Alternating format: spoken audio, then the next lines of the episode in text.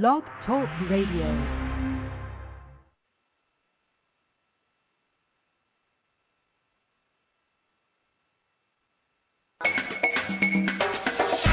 Welcome to the Traveling On Radio Show, your premier source for travel news and information, featuring your hosts, Tanya and Ian Fitzpatrick. Now, the Traveling On Radio Show. Hey, hello everyone. Thank you for joining us today on the Traveling On Radio Show, the show that celebrates the responsible traveler. We're your hosts, Tanya and Ian Fitzpatrick, and we are broadcasting from our studio right outside our nation's capital. Washington D.C. Washington D.C. Well, there's only one nation's capital. Th- That's right. but uh, on today's show, we will feature Juneau, Alaska, another capital city, so we want to avoid that confusion. Uh, a unique state capital in the Alaskan frontier. We're going to find out about the glaciers, the wildlife, and the wilderness that makes Juneau an outdoor paradise from Lorene Palmer, the president and CEO of the Juneau CVB, who will tell us why Juneau should be a must-see. From there, we'll talk to Juneau Mayor Bruce Botelho, who'll tell us about the challenges of managing a city that's larger than some states and why he loves his city. Finally, Jane Lindsay, the director of the Juneau Douglas City Museum, stops by to take us on a tour and give us insights into Juneau's unique history and culture. Well, I'm looking forward to that. I love Juneau. I love Southeast Alaska. And if you love travel and you're looking for last minute travel deals or eco tourist destinations or you want some legislative updates, sign up for our newsletter on our website at travelnradio.com. That's travel N as in Nancy, radio.com. And also join our social networks on uh, Facebook and Twitter. And good grief, the list is growing, but you'll find them all on the website. Nestled away in the frontier that is southeast Alaska is one of America's most eclectic places. Alaskan's capital city, Juneau, is a rich tapestry of nature, culture, and a spirit that gives it a unique feel. Lorene Palmer, president and CEO of the Juneau Convention and Visitors Bureau, sat down with us on our visit to Juneau to give us the inside scoop of this most interesting and intriguing city. Lorene, welcome to Traveling On. Thank you so much for having me. What is the story that you like to share with outsiders about Juneau and why it's such a special place? Juneau has this amazing history of welcoming visitors. Um, ever since the uh, gold rush days when people discovered gold and came through, not only did the miners come this way, but people who wanted to see what this was all about. So we started welcoming passengers by ship way into the early 1900s. So we have this tradition of welcoming people to Juneau. And I think um, what makes this really unique is the geography of this Inside Passage. It's such an amazing combination of coastal mountains and rainforest and wildlife all in a relatively compact area. So um, for people who have that legendary vision of Alaska in their mind of snow-capped mountains and humpback whales and eagles, all of that can be found in this little community of 31,000 people hanging between the mountains and the water. Talk to us about the recreational opportunities that are available to people who come to visit the Juneau area. Well, Alaska is an outdoor person's mecca. It is absolutely, there are so many opportunities to interact in the wilderness, whether you like to hike, kayak, bike, walk, uh, parasail off the mountaintops. I mean, we just have a huge variety of opportunities. And, and because Juneau has such a history as a visitor destination over the decades, we have developed a really wide array of amazing activities from zip lining through the treetops to uh, whale watching tours and black bear viewing. So people who are interested in engaging in the outdoors uh, in a safe way, but also making you feel like you're really close to Mother Nature, um, we really offer a lot of opportunities. Talk to us about uh, everything from the performing arts to the visual arts and, and how that really makes Juneau a very unique place for the visitor. Well, as I said earlier about Juneau's been welcoming people, it actually has been welcoming people far before the gold rush. Our Tlingit Indians who in, inhabited this area have been welcoming traders um, for for many, many, many years. And as a result of the rich um, environment here, our native culture was able to develop some incredible art skills. And so you can find absolutely amazing silver carving, wood carving, beading, weaving, um, that is just outstanding, and they carry that tradition on today. So, in terms of the arts, we also have the Alaska State Museum here, which is absolutely a jewel. I am a museum fiend. I love museums, and I've been to museums all over the world, and the one here in Juneau is will hold its own anywhere. Um, we also have a really rich mining history here. So we have mining ruins scattered throughout. You'll be walking on a rainforest trail, and all of a sudden you'll just see some looming structure left from the heyday of the gold rush period. Um, and then, you know, our artist community is very um, strong and active. We have Perseverance Theater here. We have a symphony, an opera. So we're really fortunate to have such a wide array of talent. Tell us about some of the, the cultural activities or the activities that you hold throughout the year uh, that actually highlight the cultural diversity of the city? I would say one of the signature events that Juneau um, is the host for is called Celebration. Celebration is held every two years, and it is a gathering of um, the Alaska Native as well as American Native groups that come here to keep their arts and culture alive. And so this the event that they hold here is focused entirely on language and dance and um, cultural traditions. And so it really is an opportunity to to just keep that vibrant. Going back to the mining days are there opportunities for visitors to do some recreational panning for gold? Because I know our listeners I'm I'm interested. I want to I want to go find our fortune in the mountains here. Yes, actually, um, Juneau's mining history um, is really woven throughout the whole community and uh, we have a mining museum. We have uh, mining tours. There's one tour that's called the um, AJ Gastineau Mine Tour, which actually takes you up into the mining district. And you can tour inside one of the tunnels, and they fire up some of that hydroelectric equipment. You can just imagine yourself back in the day. Um, there is also a gold panning tour that actually takes you to the original strike, uh, and you can go into that the icy cold creek water that comes out of the Juneau ice field, which I might mention is 1,500 square miles of ice. Uh, so the water that comes out of there keeps you um, keeps is very brisk and very um, yes we say chilly, but um, you have the opportunity to practice your panning skills and uh, and color they call it here. Color is found. Um, that sparkly little gold piece in the bottom of your uh, pan. You get to keep what you find. Absolutely. If you if you land a nugget, you get to take it with you. But uh, mostly, you're probably going to find something that looks a lot more like dust, but it still makes you feel like you've accomplished something. um, you know, one of the the populations that we like to to serve uh, on our show is, is the uh, accessible traveler. Tell us a little bit about some of the accessible activities or accessible um, uh, events uh, or functions that individuals can experience, like the tram, which just won an award. Tell us a little bit about uh, what Juneau has to offer. Juneau is um, because of our and the actual physical structure of our community. It's very small and compact, which makes it very walkable. And in the case of being walkable, we've also worked very hard to make it accessible. So you'll find that um, the streets and the sidewalks, the crosswalks, the signs, the um, crossing, the crossing crosswalks um, are all designed to to be helpful for um, individuals who need assistance in that way.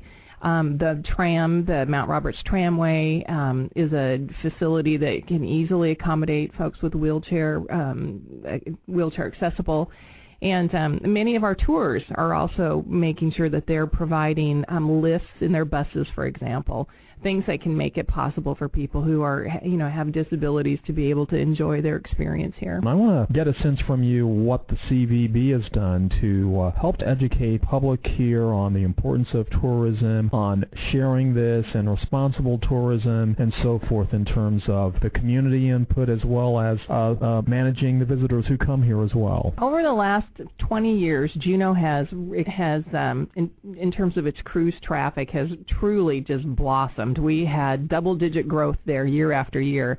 And um, you're you're correct. It did take the community and operate the um, a little bit of time to sort of adjust to what was happening in terms of this part of the economy.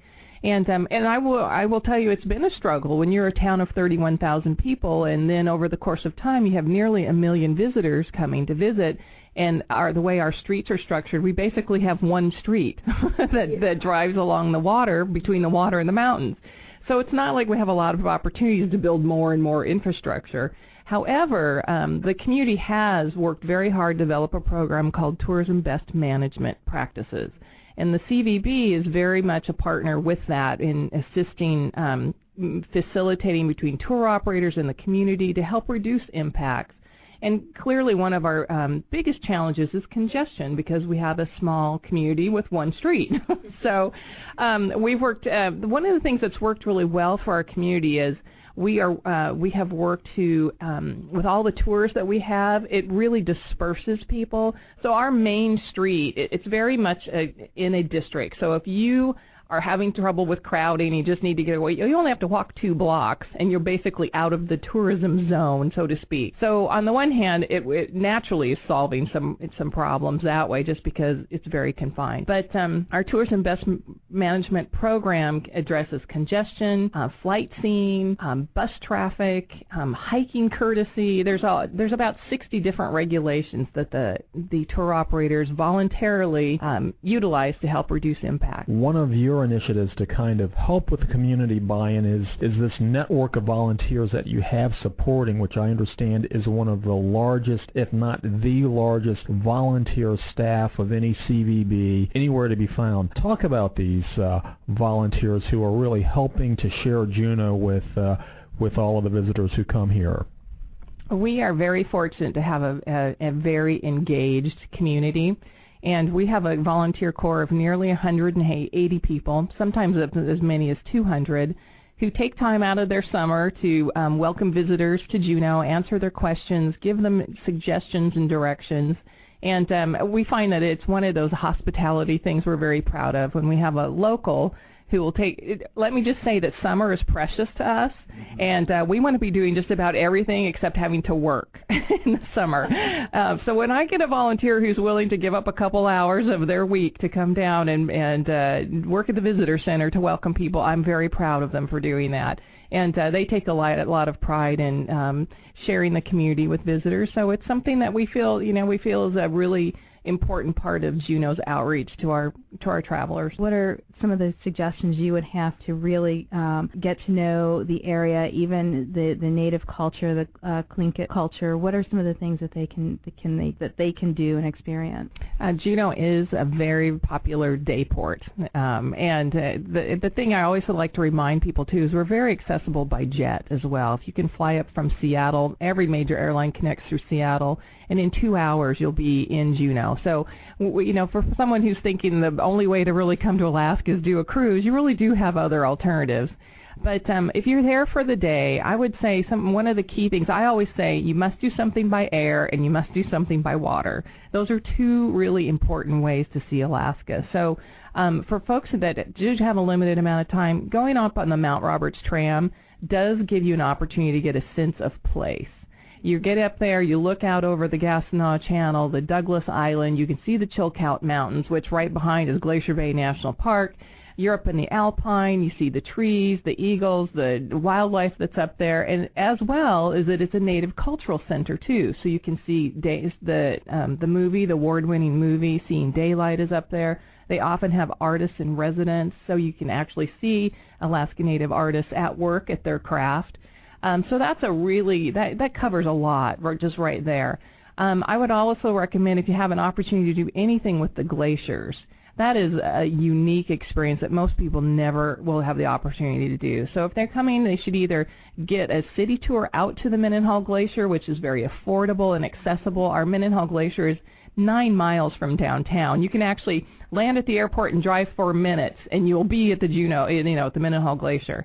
Um, but there are a lot of other ways to see it as, as well. And helicoptering up onto the glacier is about a four or five minute helicopter ride. You land on the spine of a 3,000 year old glacier. You get to walk around. It's very safe. It's it is just such a unique opportunity to say that you were on a glacier walking. So those are two really important things I would recommend. And then of course, getting out on the water to do whale watching and seeing humpback whales do those amazing pirouettes, you know, breaching out of the water and bubble net feeding is it's just breathtaking. One of the things that we've been able to enjoy while we've been in Juneau is is fish. Talk to us a little bit about some of those activities in terms of I would say um, salmon is one of those words you just associate with Alaska. Um, I'm sure our friends on the East Coast would like to say salmon's their thing too, but we're we're grabbing that a wild Alaska salmon. And uh, we have a hatchery here that is very involved in um, managing salmon in, in our in our region and uh, so they play a very important role in keeping the salmon stocks healthy and and uh, and um, with the volume that they produce out of there is absolutely amazing. And they they employ all you know really responsible this is not fish farming this is hatcheries where they actually the salmon hatch they're released out into the wild and they've imprinted on the hatchery they come back. So there um, there's a world of difference between a hatchery and a, and a farmed fish um, the other thing we have, you know, we interact with the wilderness here, and we have black bears around Juneau. So we have a very active um, management program with black bears and, and how they can interact with us. And so um, managing household garbage and downtown garbage cans are all bear proof, for example. You can, you know, so we, we, we try to find ways that we interact with the environment in a responsible way. And um, you know, when you look at many of our tour operators who have employed green um, green technology, they have practiced um, leave no trace types of hiking and operations because they're in the wilderness. Many of our um, operators actually the whale watching people will go along the beaches um, and during their off time and picking up trash along the coast. So everyone's very engaged here because everyone who's operating a business here is very careful and concerned about keeping a great product, not only for visitors but for ourselves. You have some really funny stories about questions that people have asked you about Alaska, like, um, can we mail a um, uh, a stamp or a card from here? Or, um, do you accept U.S. currency? Tell, share a few of those funny stories with us before we close. Well, the two that I can think of right off the top of my head is um, one of the classic questions that always gets, gets asked is when someone steps off their off the cruise ship and is standing on the shore, they often ask, "What's the elevation here?" and uh, you know, you just can't help but laugh. And I think part of it's just in in your mind, you think you're heading north, therefore you're heading up, right. but uh, you're actually, I, well, you often say you're about six feet elevation because the water water's right there. So that's always a fun one, and you know they're usually always shamefaced. They just kind of like, oh, of course. I mean, I just got off a boat. I'm at sea level. So anyway, um, and the other question, sometimes people just don't understand the space relationship of Alaska. It's nearly the fifth of the size of the United States, so they just get confused. And we've had people ask um, things like, well, how do I do the city tour to Mount McKinley? Thinking, in which of course is outside of Anchorage by a couple of hours, so which is you know a two and a half hour jet ride from here. So it's, you know, I just think that Alaska is such an immense state that it's hard to get your hands around how big it is, and people just lose a sense of their direction. Before we close, if uh, the visitor wants to, or potential visitor to Juneau wants to learn more about the city, where can they go? Well, we would uh, love for them to come visit us at our website, which is traveljuneau.com. And Juneau, I know, is a tough one to spell, but it's J U N E A U, traveljuneau.com. And you'll find all the information you need there to plan a great trip to Alaska's capital. Well, Lorene, we thank you for being with us today on the Traveling On Radio Show. Thank you, my pleasure. When we return, we will tell you what it is like to run a city like Juneau, Alaska when we sit down with Mayor Bruce Botelho. He runs a city that's larger than the state of Delaware in land area, but with only 30,000 residents. You're listening to the Traveling On radio show. And we'll see you after this break.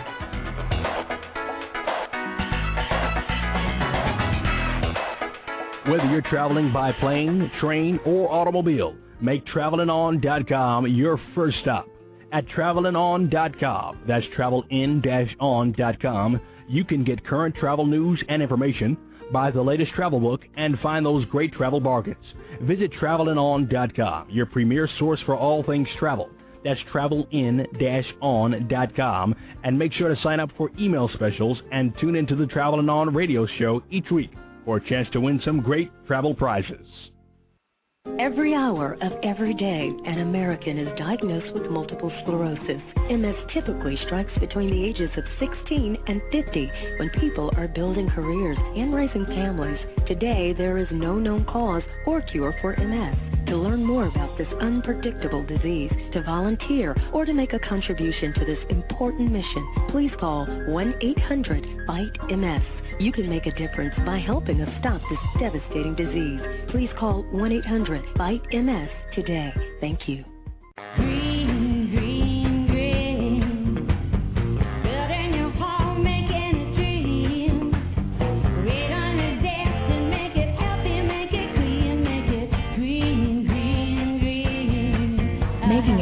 Making sure the air in your dream home is healthy for your family to breathe. Building a radon-resistant home is easy. Just ask your builder or go to epa.gov slash radon. Green, green, green. A message from the U.S. EPA.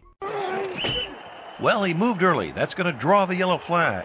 Offside, number 72, five yards. Check out this man leaving the game. He's headed straight up the middle and right into a sobriety checkpoint. Let's see how he handles it.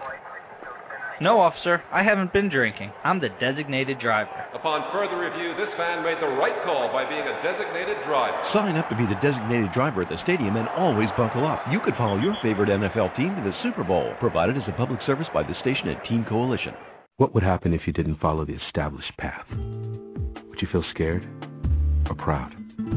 Could you explain that helping the people of Peru improve their own community would also have an effect on your own? Would you rather make your own way or spend a lifetime saying, What if? Life is calling. How far will you go? Peace Corps. To find out more, call 1 800 424 8580 or go to peacecorps.gov. This is the Travelin' On Radio Show, bringing you a world of travel news and information. Once again, let's join your hosts, Ian and Tanya Fitzpatrick. We are speaking with Mayor Bruce Botelho, the mayor of the city and borough of Juneau, Juneau, Alaska, that is. Mr. Mayor, welcome to Traveling on Radio. Well, and welcome to Juneau. Thank you for having us. What makes Juneau such a special place? First of all, where it's located. Uh, Juneau is the backdrop of one of the most beautiful uh, uh, places on Earth. Uh, we're surrounded by the Juneau ice field. It is a thousand mile square square area which uh, is characterized by fjords, glaciers, uh, the Inside Passage, uh, which is, uh, I think, fairly well renowned, dotted with uh, thousands of islands. Um, we are the summer home of the humpback whale. Mm-hmm. Um, we have a lot of other uh, wildlife uh, in our in our city and borough, uh, both black and brown bear. The long and short of it is, the first thing that makes Juneau special is where it is and uh, and just its natural surroundings. We're a bit uh, um, off the beaten track in terms of where we are on the map, and uh, that means that the people who live here are perhaps a little more self-reliant. There's a real sense of community, and um, um, I think that uh, also shapes the character of of who we are as a town. Now, Juneau and the borough itself is a very vast area covering ten thousands thousands of square miles. In fact, it's it's it's larger than many states on our eastern seaboard and uh, Midwest. Talk to us about some of the challenges of managing such a vast place that in in in the minds of many is somewhat isolated too. Well, we definitely are isolated uh, in in one respect, uh, respect, uh, and that is the sense of uh, our our winter season. Um, we are, as I mentioned, perhaps a little more self-reliant, but we're uh, even though we're a large town, uh, square mile wise, we're probably three and a half times the size of LA County, for example. Um, but we have a population of only uh, a little over 30,000 it uh, would be very few communities that you would find that run an airport, uh, run uh, docks and harbors. We have uh, our own uh, city-owned uh, ski area. Um, we we run a hospital.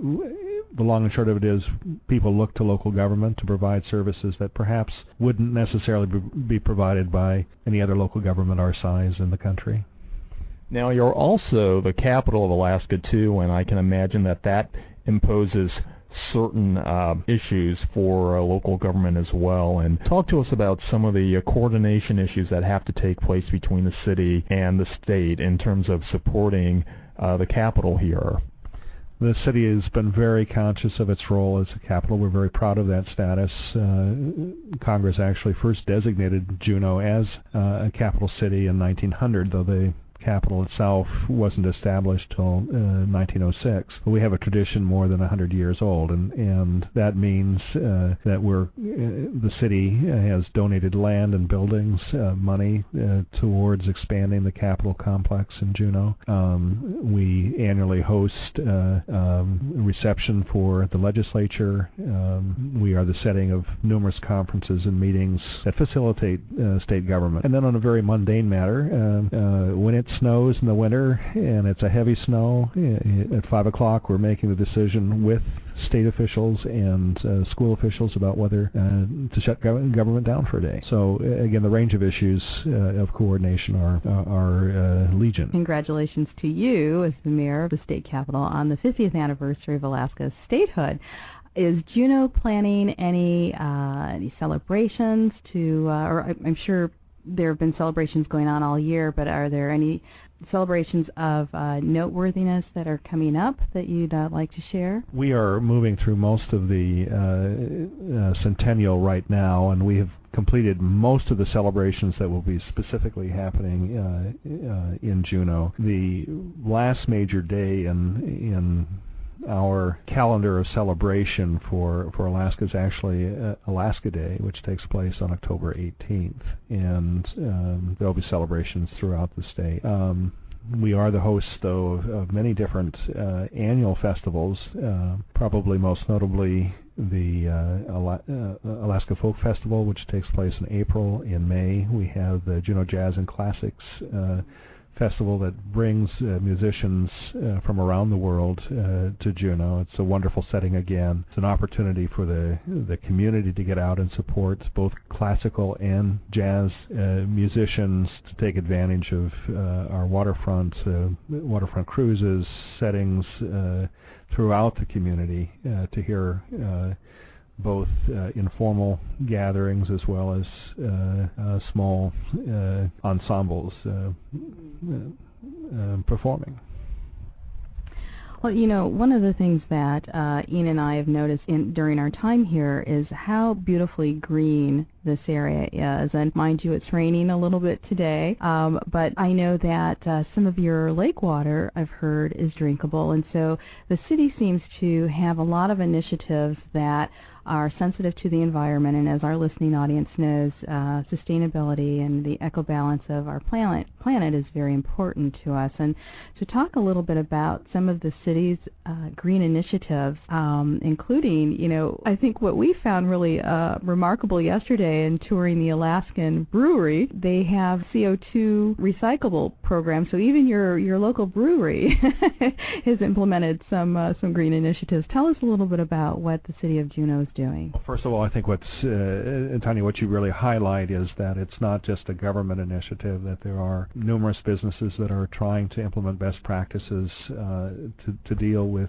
uh, our responsibility in reducing our carbon footprint. Uh, one of the things that has heightened, I think, our awareness in Juneau was an event that took place in April of 2008, in which we had an avalanche that cut off Juneau from its hydroelectric uh, supply, and we've been, uh, in terms of clean energy, uh, I think probably one of the most uh, reliant on renewable energy. We have a, a, a lake tap uh, hydro project that supplies 85% of our, our energy, but when that was cut off, we were suddenly forced to to use our diesel backup generation, and that increased the cost fivefold.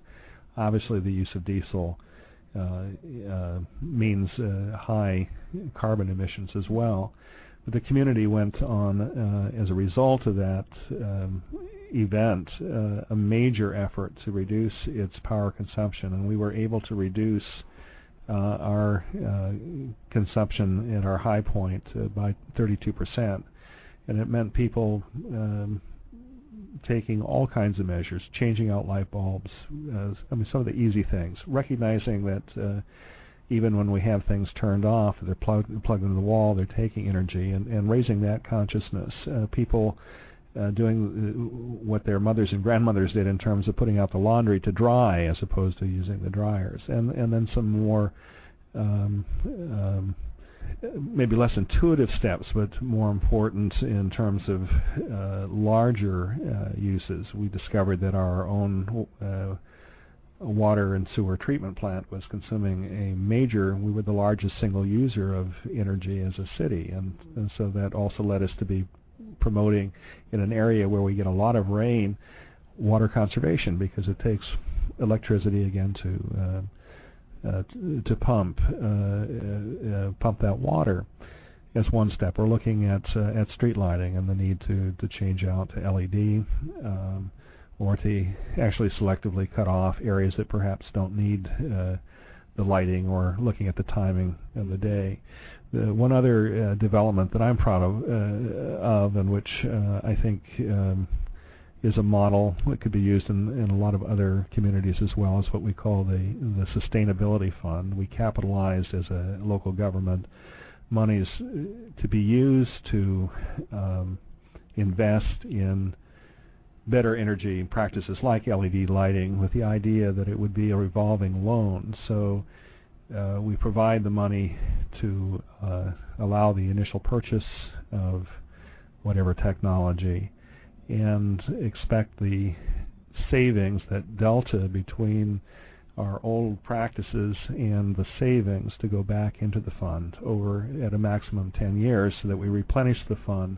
It allows us in turn to turn around and make yet more investments. So, and our first efforts have been to put in uh, put uh, uh, money into um, ground source heat pumps that will heat our airport and the new swimming pool that we're constructing in our uh, Mendenhall Valley residential area.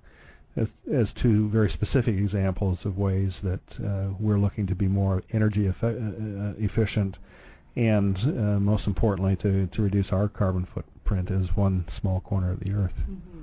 Now, Mr. Mayor, you, you spoke about some of the policies and, and practices that uh, uh, the city of uh, Juneau is, has instituted with respect to sustainability. The isolation of the city, the fact that it's accessible only by air and by sea, meaning that a lot of the uh, uh, goods that are brought to the city are often barged in or brought in by uh, ship, I understand that that has imposed some particular constraints uh, or challenges with respect to the city's recycling program. Could you speak to some of those things and and and how Juneau was working with some of the physical constraints that are imposed by its uh, geography to come up with an effective recycling program? We have had to re- rely in terms of recycling primarily in finding outside vendors who are prepared to accept uh, recycled material, either separated or, or uh, unseparated. And uh, um, particularly with the downturn in the national economy over the last uh, year to 18 months, we've seen uh, elements of the market uh, uh, declined precipitously, so that uh, we were finding that it wasn't cost effective, uh, at least uh, momentarily, to um, uh, to recycle. In other words, it cost us more to transport the product out than we were recovering.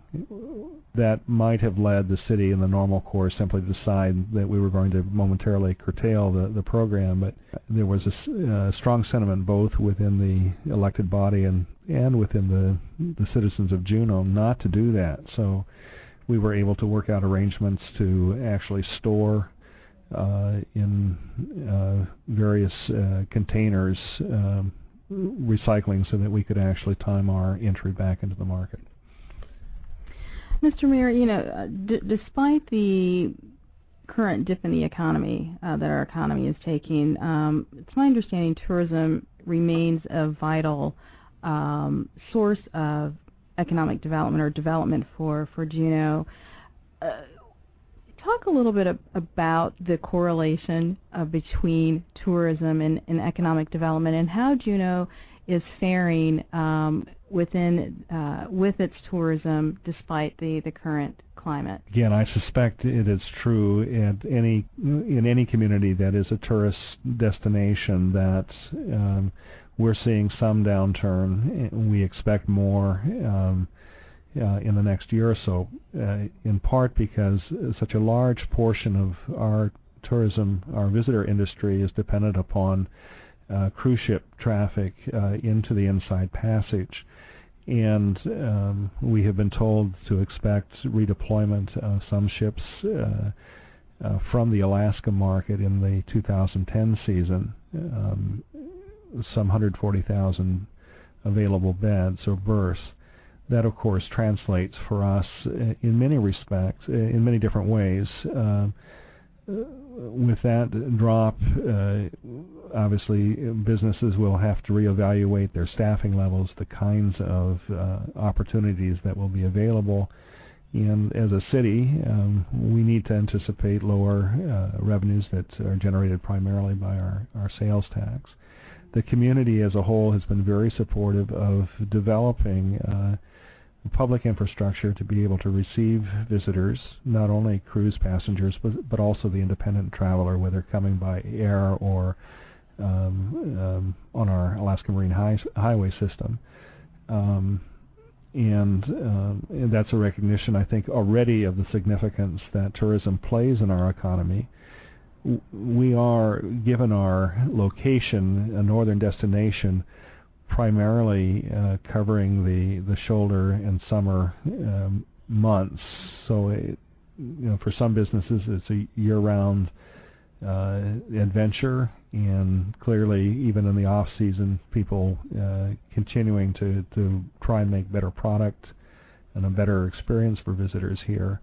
But um, an area right now, South Franklin, which is one of our premier corridors for uh, visitors who come off the cruise ships. It, will be a much uh, different uh, experience uh, in another uh, by late late fall, early early winter. Mr. Mayor, so much of what makes a city a vital and vibrant place uh, is is a function of so many things that local governments and leaders can control. But there are, are a lot of things too that are beyond the control of local leaders. But here in Juneau, you've you've got a lot of visitors who come in on the cruise ships. You've got a very livable city that uh, helps to to grow and foster strong families. You've got a vibrant downtown that I'm sure is in part helped by state government and the fact that you do have have the cruise ships that pull right up uh, here here in the downtown area. Talk to us about some of the challenges and what you think it takes to keep a place like Juneau vibrant and attractive for visitors and families who call this home. Well, our, our first advantage is where we are. Um, people who enjoy the out of doors, um, you don't have to drive an hour to get to the out of doors. Uh, it's uh, five minutes uh, any direction here. You can be in a place that is quiet, that has the sense of peace, serenity that, that comes with uh, um, uh, a forest environment, uh, a rainforest environment. So that's number one. I think second, in terms of the vibrancy of the downtown We're very compact, very walkable, and uh, that in itself, uh, I think, is inviting uh, not only to our visitors but certainly to our locals. Um, so there is an identifiable, identifiable downtown core. Um, I think another uh, part of Juneau uh, is the fact that it is uh, an arts community, and by which I mean not just the visual arts but the performing arts. People are very engaged here. you'd be you'd be hard pressed to find anyone who doesn't have at least a family member who is involved in uh, either theater or some uh, instrumental group or dance group, and we thrive on on events that are surrounded uh, or are around the theme uh, uh, of the arts. Uh, every two years, we are the host of what is called Celebration, which is a particularly powerful event because it brings people from our indigenous culture, the Tlingits and Haidas of Southeast Alaska, but also the regions beyond, to come to Juneau uh, to share their dance and song traditions and to see literally uh, thousands of uh, Alaska Natives in traditional regalia and the songs and the, the pride that comes with walking down our streets uh, in that regalia and uh, to know that it, that culture is, is, is honored and, and respected across the board. All those things are part of the fabric of, of Juneau that make this uh, a wonderful place to live, a wonderful place for families to, to live and, and, and grow. Mr. Mayor, we thank you for being with us on the Traveling on Radio show and sharing that uh, message of, of Juneau to the rest of our audience out there. Thank you so much. Thank you, Ian.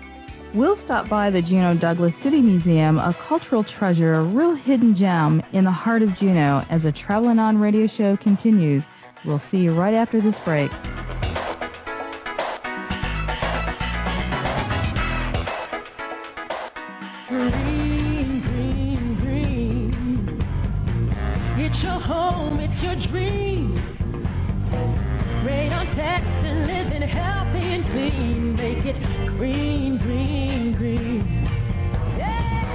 Making it green is making sure the air in your home is healthy for your family to breathe. Testing for radon is easy. Just call 866-730-GREEN. Make it green, green, green. A message from the U.S. EPA. Where can you book all of your travel needs at the best price? Purchase the latest travel gear and get the most current and comprehensive travel news and information? TravelinOn.com. That's travelin-on.com. Whether you're a seasoned traveler, novice, or whether you're planning a long trip or looking for a weekend getaway, TravelInOn.com has the tools to complete your travel plans. Go to TravelInOn.com. That's travelin-on.com. The traveler's best resource. Health officials are concerned about a new influenza virus of swine origin that's spreading from person to person. Officials are acting to combat this threat, but the outbreak could grow. Prepare now. Check with local leaders, schools, employers, and other community groups about their plans regarding an outbreak in your community. It's important for everyone to know what to do about swine flu. For details, visit www.cdc.gov slash swine flu or call 1-800-CDC-INFO. A message from HHS. With great privilege comes great responsibility. Carter Fleming, Community Center volunteer. The giving spirit is as passionate in the boomers today as it was in our 20s, and we as a generation can still impact our country. Lead, inspire, change the world again. Join thousands and find which volunteer opportunity is best for you. Call 1 800 424 8867 today or visit www.getinvolved.gov. This message is brought to you by the Corporation for National and Community Service on this station. Now, more of the Traveling On Radio Show. Helping to foster an awareness of Juneau's cultural heritage to inspire learning and finding a purpose for the future is the mission of the Juneau Douglas City Museum.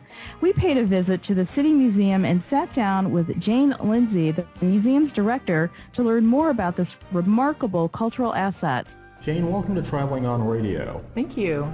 Tell us about the Juneau Douglas City Museum. It's quite a treasure here in the heart of Juneau. I think it is the jewel in Juneau's crown. Uh, we're up here across from the Capitol building. We're housed in um, a former public library built exclusively with public funds by uh, the Juneau community, and our mission is to collect and interpret Juneau's diverse culture.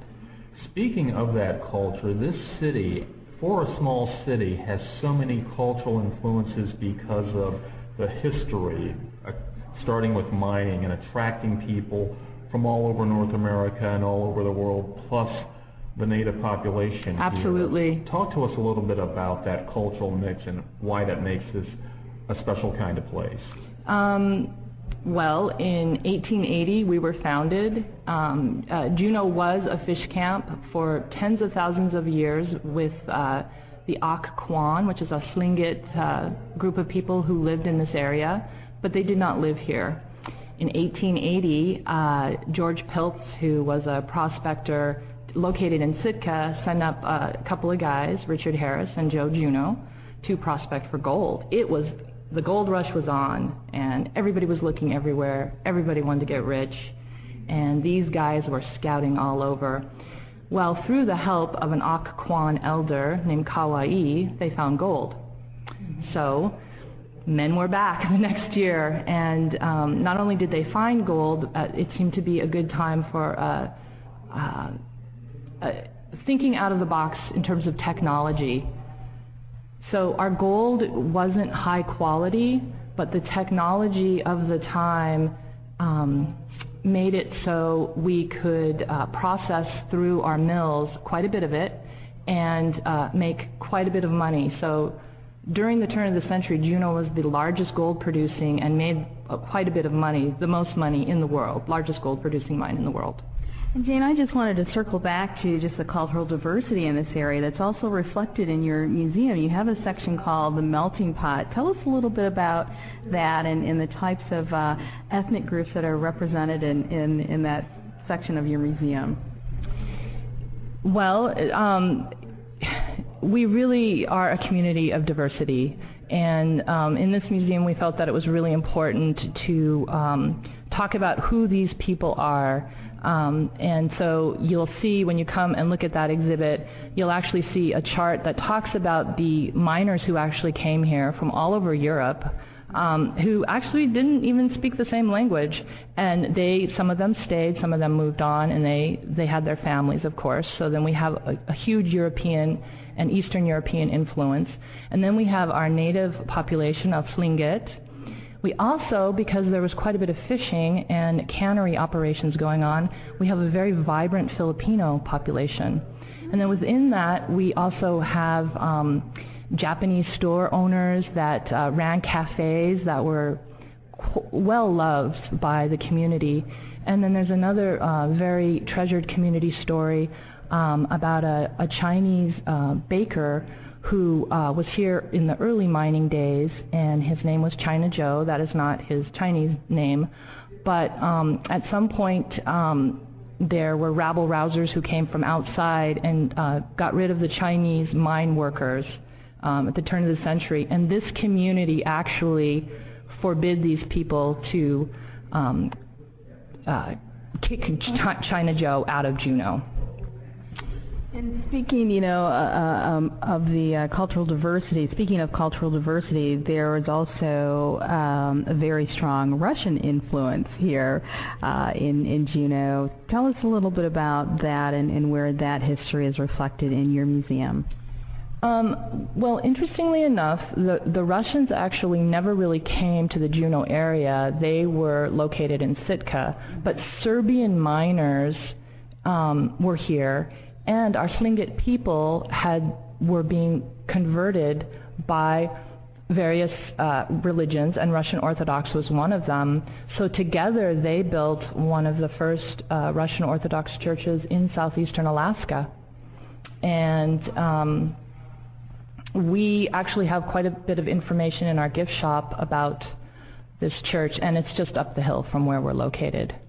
Now, Jane, one of the uh, remarkable things about about Juneau itself is that it has a history as a mining city, then as an administrative center for the territory, and now as Alaska's capital. And when you think about these these different functions, and also a city that was a trade center, a port city, and still is, and so you've got all of these different activities taking place in such a very small area, but it in, but it reflects the diversity of not just the economic activity as well, but but a lot about what makes this city different. It it has a lot going for it that comparable places of its size would not have, and I think that gives Juneau a different kind of a feel. Speak to that. Well, you know, you're absolutely right. And um, in the summer, you know, there's another um, another aspect of us is tourism, and it's always been here, and it's it's increased over the last 15, 20 years. And um, and when winter comes, we uh, we'll take down this temporary exhibit on uh, basketball in the Gastineau Channel, and our solo artists and artist exhibits come up, and our our town just loves our artists and loves our culture. And we love to talk about what we think about anything and everything, and we also love the wilderness. Mm-hmm. So, with all of that, you get a very interesting mix. And yes, we're a town of 33,000, a town, but we're also the capital city, and we, we love what we do and we love it here. Speaking of Juneau's role as a capital city, so many over so many years have attempted to take that function away from the city, and the museum itself has a special section dedicated to that ongoing controversy. Give our listeners a sense of that history and a sense of that flavor, and how uh, how the folks of Juneau kind of stand up for their town as uh, the capital. Well, um, yeah, it's it's actually. Uh, it's kind of mind-boggling to think that since we've been the capital, there's been 10 initiatives to move the capital. And um, just about every session, uh, it comes up. And, and one would think that it would be laid to rest, but uh, oh, there's uh, many reasons why uh, others think that the capital should be moved. And Juneau uh, tries to do its best. And, and one of the most interesting ones is the weather. Um, sometimes it's not easy to get in and out of Juneau. Uh, our airport is located near the glacier. That one's pretty hard to that one's pretty hard to combat. Except, I guess, in my opinion, um, technology is a great thing. So people can meet over the phone and through video streaming and whatnot. But um, yes, it is ongoing, and uh, I that's why we can dedicate a whole room to uh, Juneau as the capital city and those uh, capital move issues. Well, one of the things I wanted to ask you about, you touched on um, your your um, um, showcase. I'm, I'll start over. You touched on uh, the fact that the museum also showcased some of your local artists, and you have a wonderful initiative here that actually uh, allows you to purchase um, paintings from some of your world-renowned local artists. Talk about some of those artists and and the paintings that you have reflected, uh, or, and the paintings that you have uh, uh, shown in the gallery. Yeah, it's pretty pretty wonderful. Um, a banking family called the Rasmusons, who um, were bankers in Alaska, started a foundation years ago, and one of their initiatives is uh, for Alaskan collecting institutions who have a collecting policy. Um, we get a percentage of our operating budget to buy contemporary Alaskan art. Um, and that means they want us to look at artists that are in, within the last two to five years. So here we are able to go out in the community and say to our artists, we not only appreciate what you do, we're going to put it in our permanent collection, um, and we're going to help you make more art. And I'll tell you, I'm very popular with the artists, and and of course we take it very seriously with our mission. Then is this a local artist? Are they uh, well known? Do they show? Are they professional? Are they emerging? There's there's a lot of issues that we ask, and um, are they gonna are they gonna be um, something that in 50 to 100 years is in our collection and is just this wonderful piece of history? So it's fabulous. One of the special things about the City Museum is that it's an interactive museum, and it's a museum that really has something for everyone of all ages. And I think one of the unique things that uh, uh, I like about the museum and, and the tour that we've taken is that there are exhibits for children to kind of put themselves in the uh, life of commerce and business and industry here uh, to kind of experience that in a, in a first-hand way. And also, you've reached out to, to the high school students here to make them part of the oral history that's now at the museum. And I think that's a very special initiative that uh, that you've done. Talk to us about about how the museum touches so many here in this community and, and how you're really making young people part of what you do here.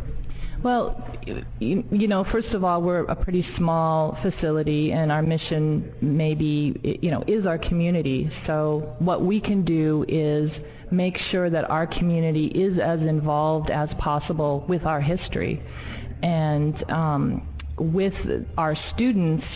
Um, when we decided to do an exhibit on capital city issues, we found over and over again when we went to teachers is you know what really grabs me is a story you know and so what is our story um, and then going back and looking at these students are actually studying local history they can help us with these stories and it means so much more And they actually do the research and then they tell the stories.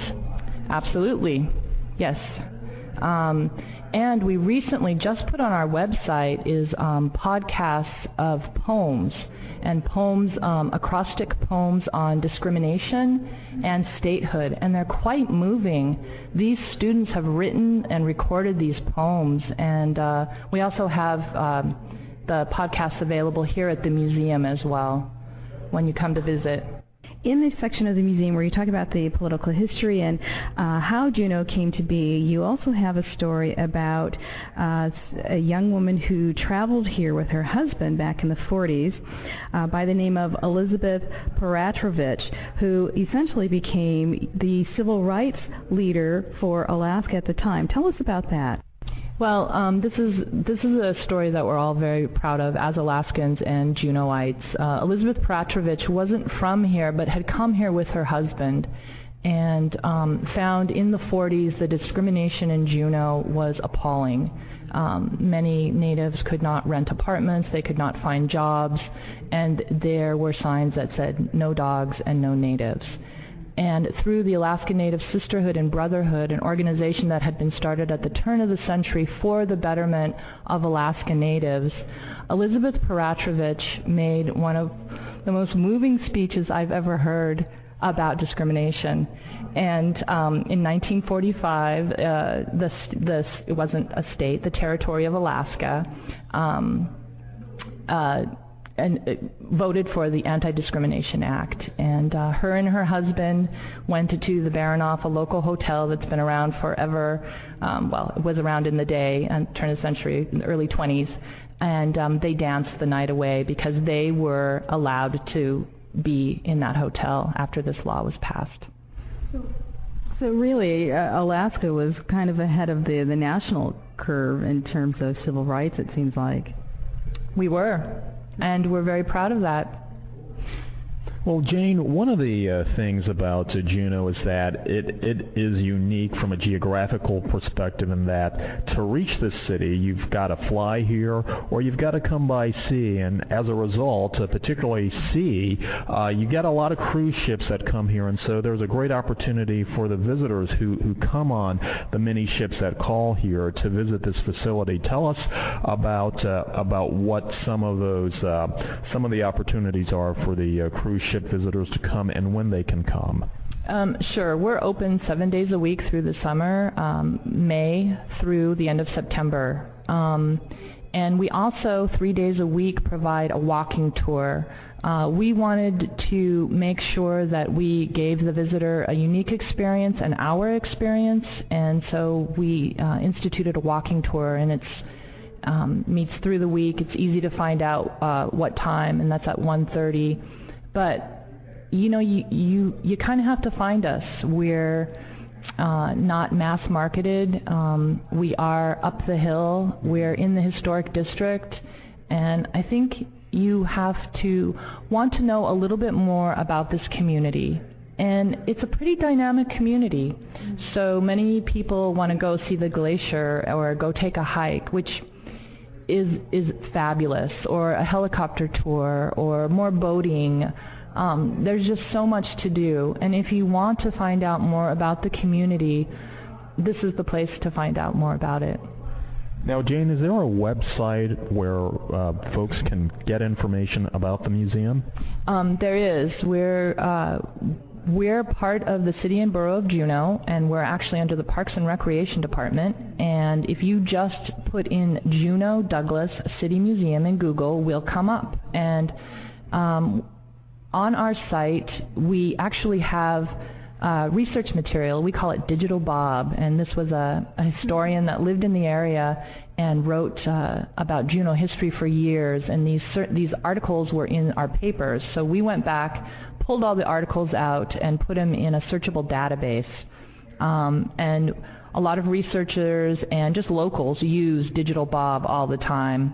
We also have virtual exhibits up. Um, some of our more interesting photograph collections that uh, aren't necessarily there's there's no room for them in our on our gallery walls, but they, they lend themselves well to a virtual exhibit. You can peruse those photos as well. Jane, we thank you so much for being with us today. Thanks for stopping by. Thank you again, everyone, for joining us today, and we look forward to connecting with you during the week on our social networks. And certainly, uh, don't forget to sign up for our newsletter and weekly deals from our website at travelnradio.com.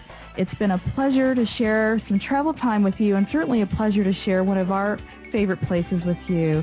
We're Tanya and Ian Fitzpatrick, and we'll see you on the air again next week, same time, same frequency.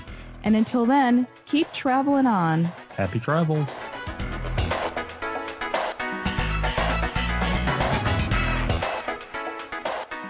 Looking for the latest travel book, the hottest item in travel gear and clothing? Or are you researching a destination or looking into the most current travel regulations or warnings? If so, visit travelingon.com, your one-stop shop for travel resources. At travelingon.com, that's traveln-on.com, you can get the latest travel news and information and shop for all of your travel needs. Travelingon.com is your premier source for all things travel. That's traveln-on.com.